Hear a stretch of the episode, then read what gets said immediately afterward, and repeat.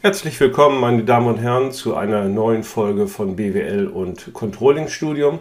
Und wir wollen uns in der heutigen Episode einmal mit dem Beschaffungscontrolling beschäftigen und zwar genauer dort mit den wichtigsten Kennzahlen. Wir wollen uns ausgewählte Kennzahlen anschauen, wie werden die äh, definiert und wie sind sie dann im praktischen Einsatz zu interpretieren.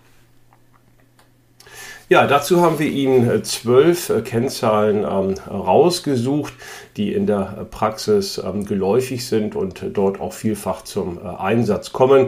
Wobei man natürlich immer sagen ähm, muss, dass äh, von Unternehmen zu Unternehmen die Kennzahlenauswahl natürlich eine andere ist, weil äh, die Unternehmen eben halt unterschiedlich sind und keines dem anderen gleicht. Also von daher kann es durchaus sein, dass es bestimmte Kennzahlen dort gibt, die man gut einsetzen kann in einem Unternehmen, aber im anderen Unternehmen eben halt weniger gut geeignet sind.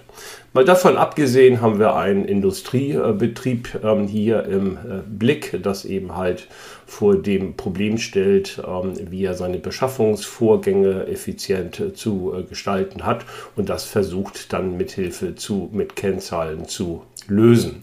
Ja, die ersten fünf Kennzahlen, die wir Ihnen vorstellen ähm, möchten, betreffen eher externe Faktoren. Also in erster Linie zielen sie auf den oder die Lieferanten unseres Unternehmens ab.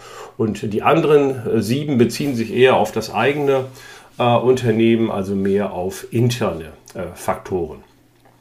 Ja, die zwölf Kennzahlen im Einzelnen sind erstens die Zuver Lieferzuverlässigkeitsquote, zweitens die Liefertermintreuequote, drittens die Beanstandungsquote, viertens die Liefermengenabweichungsquote und fünftens die Lieferflexibilität, die also eher auf externe Faktoren zählen und dann die anderen sieben, die eher auf interne Faktoren zählen.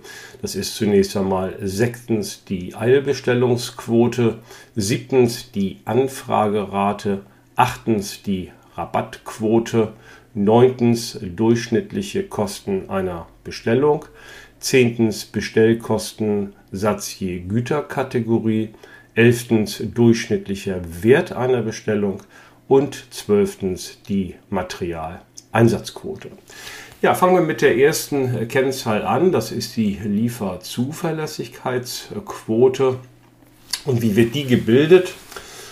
Und zwar wie folgt Anzahl befriedigter Bestellpositionen eines Lieferanten dividiert durch die Anzahl aller Bestellungen bei dem Lieferanten multipliziert mit 100, also als Prozentkennzahl ausgedrückt.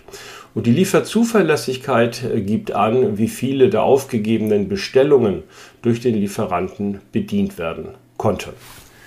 Ja, kommen wir zur äh, Interpretation dieser ähm, Kennzahl. Zunächst erstens ist Folgendes festzuhalten.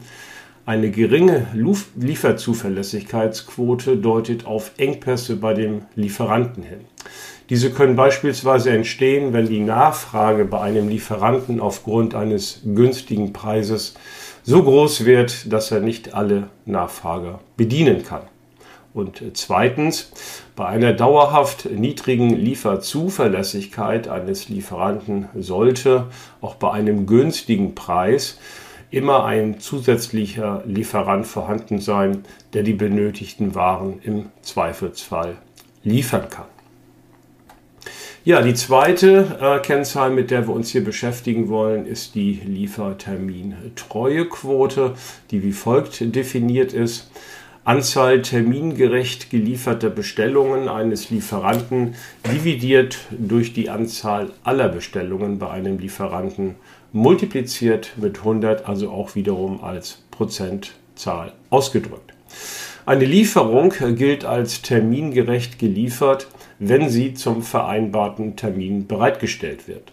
Die Liefertermintreue kann als Kennzahl für die Zuverlässigkeit eines Lieferanten herangezogen werden. Sie kann zudem für einen Vergleich zwischen unterschiedlichen Lieferanten genutzt werden. Kommen wir zur Interpretation äh, der Kennzahl. Zunächst einmal erstens, die Kennzahl sollte regelmäßig im Zeitablauf erhoben werden. Damit kann festgestellt werden, ob sich die Zuverlässigkeit eines Lieferanten im Zeitablauf positiv oder negativ entwickelt. Zweitens, bei Bedarf ist die Liefertermintreue zu einem Bestandteil eines Rahmenvertrages mit einem Lieferanten zu machen. Ein Unterschreiten der Kennzahl kann dann gegebenenfalls zu einer negativen Sanktionierung des Lieferanten führen. Und drittens, anstelle der Liefertermintreuequote kann auch die Lieferverzugsquote eingesetzt werden. Diese setzt die Anzahl der nicht termingerecht gelieferten Ware in Bezug zum Gesamtwareneingang. Lieferverzugsquote und Liefertermintreuequote können somit ineinander überführt werden. Ja, die nächste Kennzahl, mit der wir uns beschäftigen wollen, ist die Beanstandungsquote, die wie folgt äh, zu bilden ist.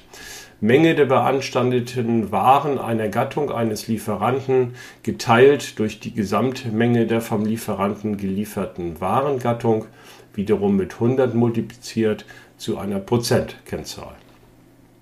Die Beanstandungsquote trifft eine Aussage darüber, inwieweit die vom Lieferanten gelieferte Qualität zu beurteilen ist.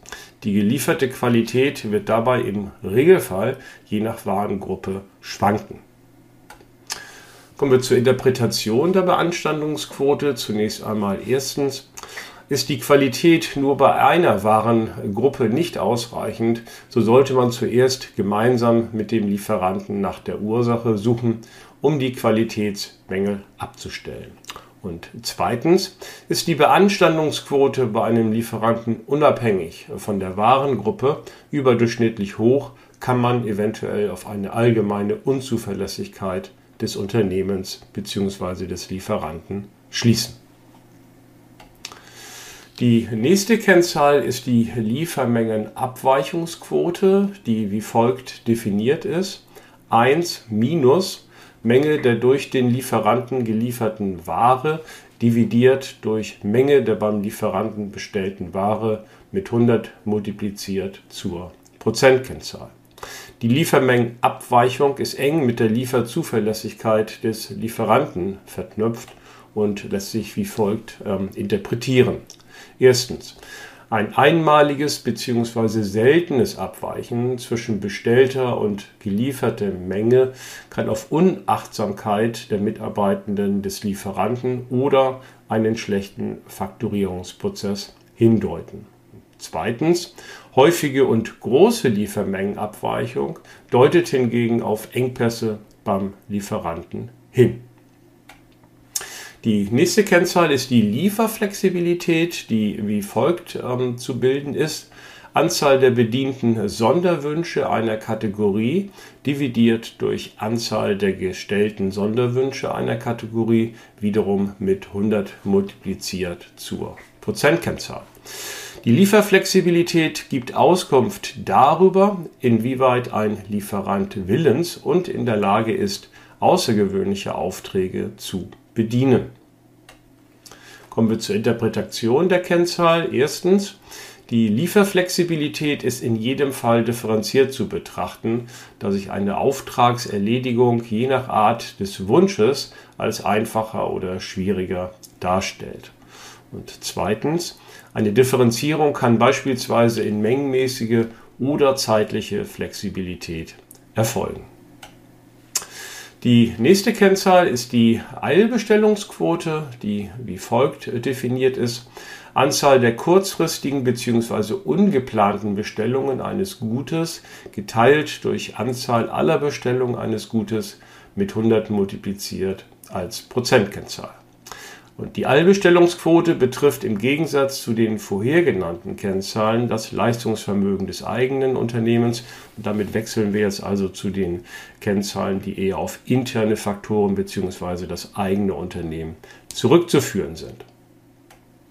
Kommen wir zur Interpretation der Allbestellungsquote. Erstens, für schlecht planbare Güter mit einem hohen Wertanteil ist eine hohe Allbestellungsquote nicht notwendigerweise negativ. Aufgrund der schlechten Vorhersehbarkeit des Verbrauches können die Bestellzeitpunkte nur schlecht geplant werden. Und aufgrund des hohen Wertanteils sollten aber auch keine Vorräte angelegt werden. Das führt dazu, dass die Allbestellungsquote für diese Güterkategorie sehr hoch sein kann. Hier ist nur darauf zu achten, dass der Lieferant die notwendige Flexibilität besitzt, um die kurzfristigen Bestellungen zu bedienen. Zweitens, für alle gut planbaren Güter deutet eine hohe Allbestellungsquote jedoch auf eine mangelnde Beherrschung des Beschaffungsprozesses im eigenen Unternehmen hin. Ähnliches gilt für schlecht planbare Güter mit einem geringen Wertanteil, da für diese aufgrund der geringen Werthaltigkeit rechtzeitig genug ein großer Vorrat angelegt werden könnte. Nächste Kennzahl ist die Anfragerate, die wie folgt gebildet wird. Anzahl der angefragten Positionen geteilt durch Anzahl der bestellten Positionen mal 100 als Prozentkennzahl. Und die Anfragerate gibt Auskunft darüber, wie viele Lieferanten aufgefordert werden, ein Angebot für eine zu bestellende Position abzugeben. Und die Anfragerate kann somit auch als Kennzahl für den Verwaltungsaufwand erhoben werden. Interpretation der Anfragerate. Erstens, da für Güter mit geringer Wertigkeit grundsätzlich nur ein niedriger Aufwand betrieben werden sollte, deutet eine hohe Anfragerate für diese Güterkategorie auf unwirtschaftliche Bestellprozesse hin. Viele Anfragen führen zu hohen Prozesskosten, die durch den Wert dieser Güter nicht gerechtfertigt sind. Zweitens, im Gegensatz dazu ist eine geringe Anfragerate für Güter mit einer hohen Wertigkeit ebenso fraglich. Da diese Güter einen Großteil des Einkaufswertes ausmachen, wirkt sich ein geringer Einkaufspreis deutlich positiv auf die Kostensituation der Beschaffung aus. Bei einer geringen Anzahl an Anfragen ist jedoch fraglich, ob der Lieferant mit den besten Konditionen herausgefiltert wurde. Nächste Kennzahl ist die Rabattquote, die wie folgt definiert ist. 1 minus Summe der tatsächlich gezahlten Materialeinstandspreise dividiert durch Summe der nominellen Materialeinstandspreise. Und die Kennzahl Rabattquote kann sowohl unternehmensbezogen als auch je Materialposition erhoben werden. Der Informationsgehalt der Rabattquote ist dabei mehrschichtig. Kommen wir zur Interpretation der Rabattquote. Erstens. Auf der einen Seite kann die Kennzahl Ausdruck für die Marktmacht des beschaffenden Unternehmens sein. Hierzu wäre ein Vergleich mit den von anderen Unternehmen erzielten Rabatten erforderlich. Zweitens, die Rabattquote kann aber auch im interpersonellen Vergleich als Indikator für das Verhandlungsgeschick einer Einkäuferin oder eines Einkäufers bzw. einer Gruppe von Einkäuferinnen oder Einkäufern dienen. Die nächste Kennzahl äh, sind die durchschnittlichen Kosten einer Bestellung, die wie folgt definiert ist. Kosten der Beschaffungsabteilung pro Periode dividiert durch Anzahl der Bestellungen der Periode mit 100 multipliziert als Prozentkennzahl. Und diese Kennzahl gibt an, welche Kosten im Durchschnitt für eine Bestellung anfallen. Bei dieser Kennzahl ist jedoch zu beachten, dass sie weder zwischen der Art der beschafften Güter unterscheidet, noch in Betracht zieht, welche Leistungen die Beschaffungsabteilung für die angesetzten Kosten erbringt bzw. erbringen muss. Ja, kommen wir zur Interpretation der durchschnittlichen Bestellkosten. Erstens, grundsätzlich ist es sinnvoll, mehr Aufmerksamkeit in die Beschaffung von besonders werthaltigen Gütern zu investieren. Es werden mehr Kosten für werthaltige Güter entstehen, weil mehr Aufwand in die Suche des Lieferanten investiert werden muss. Ebenfalls führt die hohe Kapitalbindung dieser Güter dazu, dass häufiger bestellt werden muss. Die Bestellkosten für werthaltige Güter liegen damit deutlich über den durchschnittlichen Bestellkosten.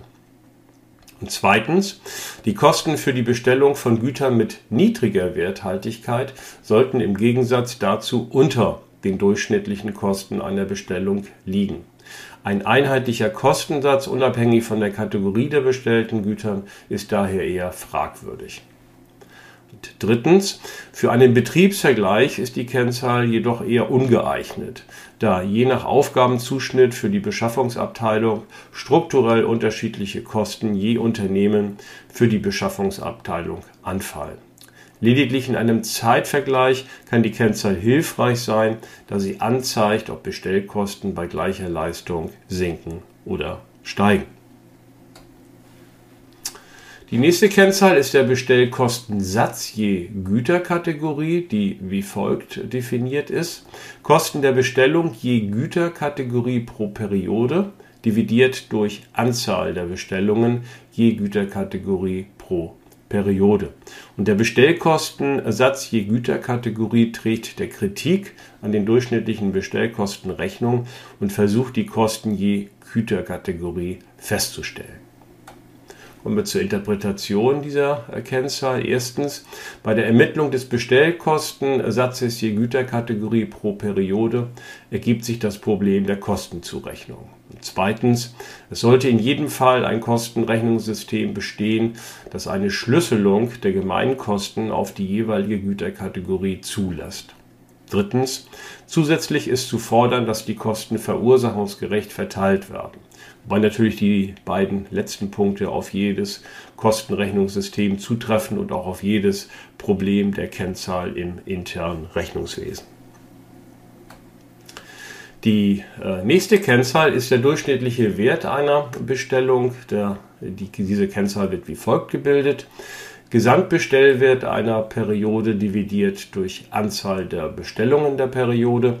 Und für den durchschnittlichen Wert einer Bestellung können in Bezug auf die Güterkategorie ähnliche Kritikpunkte angebracht werden wie bei den durchschnittlichen Kosten einer Bestellung. Kommen wir zur Interpretation des durchschnittlichen Bestellungswertes. Erstens, Insbesondere bei gut vorhersagbaren Gütern mit einer besonders hohen bzw. niedrigen Werthaltigkeit dürfte der durchschnittliche Bestellwert erheblich von dem tatsächlichen Bestellwert abweichen. Zweitens, auch hier gilt, dass die konkreten Bestellwerte je Güterkategorie einen deutlich höheren Informationswert besitzen. Drittens, der durchschnittliche Bestellwert ist aufgrund seiner pauschalisierenden Aussage ebenfalls nur als Anhaltspunkt für den Bestellwert zu sehen. Und viertens, von Interesse kann diese Größe wiederum im Zeitvergleich sein. Damit kommen wir auch schon zur letzten Kennzahl. Das ist die Materialeinsatzquote, die wie folgt gebildet wird. Summe der Materialeinstandspreise dividiert durch Summe des Umsatzes mal 100. Die Materialeinsatzquote gibt Auskunft darüber, welchen Anteil die Materialkosten am Umsatz haben. Sie kann sowohl produkt- als auch unternehmensbezogen erhoben werden. Kommen wir kurz zur Interpretation der Materialeinsatzquote. Erstens, insbesondere die produktbezogene Materialeinsatzquote im Zeitablauf kann verdeutlichen, inwieweit Kosten durch günstigere Einstandspreise, verbesserte Konstruktion eines Produktes oder sparsameren Materialeinsatz im Produkt Produktionsprozess eingespart werden konnten. Zweitens, unternehmensweit ist die Materialeinsatzquote ein Indikator für die zu steigernde Wertschöpfung. Ja, das soweit erstmal ein kleiner Überblick über in der Praxis gebräuchlichen äh, Kennzahlen des ähm, Beschaffungscontrollings. Und wir kommen jetzt abschließend äh, zu einem äh, kurzen äh, Fazit. Äh, zunächst einmal muss man positiv ähm, festhalten, dass wir durch die Kennzahlen des Beschaffungscontrollings hier eine quantitative Darstellung vielschichtiger und komplexer Sachverhalte des Beschaffungsbereichs in konzentrierter Form haben. Natürlich gibt es auch einige Punkte, die negativ bei der Kennzahlenbildung ähm, ins äh, Gewicht fallen. Zunächst einmal die geringe Berücksichtigung qualitativer Aspekte im Beschaffungsbereich, da die Kennzahlen ja traditionell eher wertmäßig oder monetär äh, bezogen sind. Dann der nächste Punkt, die Überbetonung der Kosten über die Leistungsseite der Beschaffungsabteilung. Dieser Punkt hängt ja mit dem vorhergehenden schon zusammen. Weiterer Punkt ist, dass äh, Kennzahlen pseudoreale Genauigkeiten ähm, vortäuschen. Dieser Punkt trifft fast auf jegliche Kennzahlen, die gebildet werden können, vor, unabhängig jetzt vom ähm, Beschaffungscontrolling. Dem kann man so ein bisschen vorbeugen, dass man nicht immer auf die letzte Stelle ähm, nach dem äh, Komma rundet und wenn wir sehr hohe absolute Beträge haben, dann äh, kann man hier sicherlich auf tausende Euro, manchmal auch auf Millionen Euro dann im Grunde genommen schon ähm, runden. Letzter Punkt, auch eher allgemeiner Art, eine Schwäche der Kennzahlenbildung. Durchschnittswerte lassen Standardabweichungen außer Acht. Äh, wenn man einen Wert von drei beispielsweise hat, kann sich, die, kann sich der im Extremfall ähm, dadurch ermitteln lassen, dass beispielsweise 100 untersuchte Fälle alle den Wert 3 aufweisen oder eben halt die Hälfte den Wert 1 und die andere Hälfte eben den Wert 5. Und das ist eben halt ein Unterschied und den sehe ich natürlich bei der Durchschnittsbetrachtung nicht. Aber wie gesagt, dieser Punkt und auch der vorhergehende Punkt, das sind Punkte, die allgemein die Kennzahlenbildung betreffen. Ja, abschließend äh, der Hinweis auf äh, weiteres Übungsmaterial. Wenn Sie an der Fernuniversität Hagen eingeschrieben sind als äh, Studierender oder als Studierende, dann können Sie sich das Material runterladen in den Moodle-Lernumgebungen meines Lehrstuhls. Ähm, ansonsten kann ich Sie verweisen auf die Bücher Unternehmenscontrolling und die Übungsbücher zum Controlling ähm, von mir. Und äh, wenn Sie Lust und Spaß haben, weiter noch BWL zu lernen, dann kann ich Ihnen unsere Lern-App BWL Champion ähm, empfehlen, die Sie im Play Store und im App Store runterladen können und wo Sie sich quasi spielerisch die BWL aneignen können. Da ist das komplette Basiswissen drin, aber auch schon vieles ähm, Spezialwissen ist äh, dort enthalten. Sie können alleine spielen oder auch Freunde einladen und mit denen gemeinsam oder gegeneinander spielen. Ja, wo finden Sie uns in den sozialen Medien? Auf LinkedIn, auf Instagram und auf Facebook. Und unsere Reihe BWL und Controlling Studium können Sie sowohl als YouTube-Kanal verfolgen, aber auch als Podcast bei allen gängigen Anbietern wie beispielsweise Spotify. Damit sind wir auch schon am Ende der heutigen Folge und wenn Ihnen diese Folge gefallen hat, dann würden wir uns über einen Daumen hoch ähm, freuen. Am besten ist allerdings, Sie abonnieren unseren ähm, Kanal, dann verpassen Sie keine einzige Folge. Insoweit äh, sage ich schon mal vielen Dank fürs äh, Zuhören oder fürs Zuschauen und bedanke mich für Ihre Aufmerksamkeit und tschüss, bis zum nächsten Mal.